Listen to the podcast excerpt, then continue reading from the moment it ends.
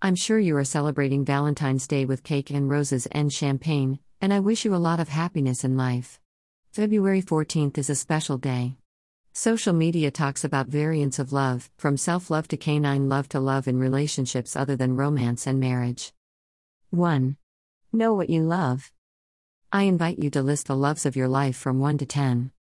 Let it flow down. It doesn't matter if you stop at three, four, five. Whatever, and do not reach ten. A few people slash things slash concepts to ponder on. It is just a jumbled list, and you can add more items to it. Husband slash partner. Parents. Son slash daughter. Career. Hobby. Chocolate. Reading. Watching T V. My future self. Note that I do not say self, but future self.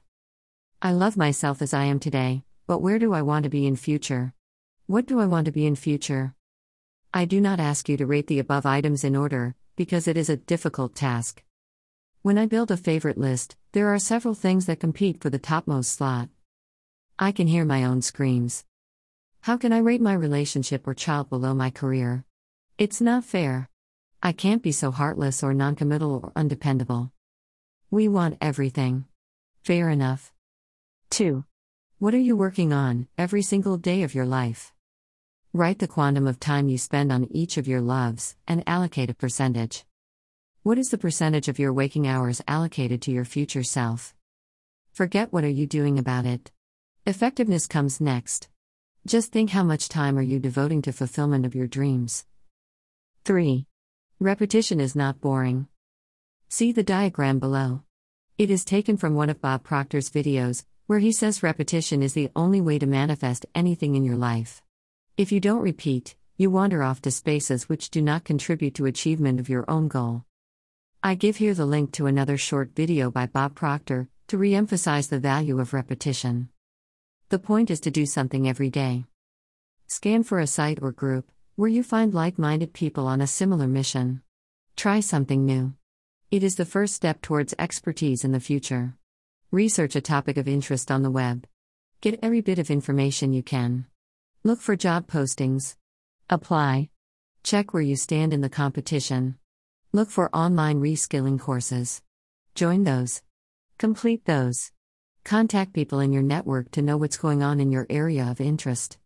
Set up a Google feed for articles of your interest, and read at least five every day. four. The most difficult thing in my life. I had well-meaning friends calling me to check what was I doing when COVID struck, two years ago. They perfectly understood time spent on paid assignments, and showed respect for my time and space. They were sympathetic if I spoke about home management without domestic help. What they did not, and don't yet understand, is my writing, content creation for my own sites, online learning, volunteering, or unpaid work. What I actively seek to do is, either eliminate these people from the close circle, or spend less time interacting with them. It sounds rude, but I'm quite candid in my conversation, about not wanting to be on the time passers bandwagon. They may try to make you feel guilty, but don't fall prey to it. To each your own. five. Forming productive habits. The path to the future is paved with habits. What do you do without thinking, on autopilot every day or every week? Is it aligned to your long-term goals? So, the message here, gals, is to not just love yourself, but work on yourself and your future self. Keep writing, keep sharing.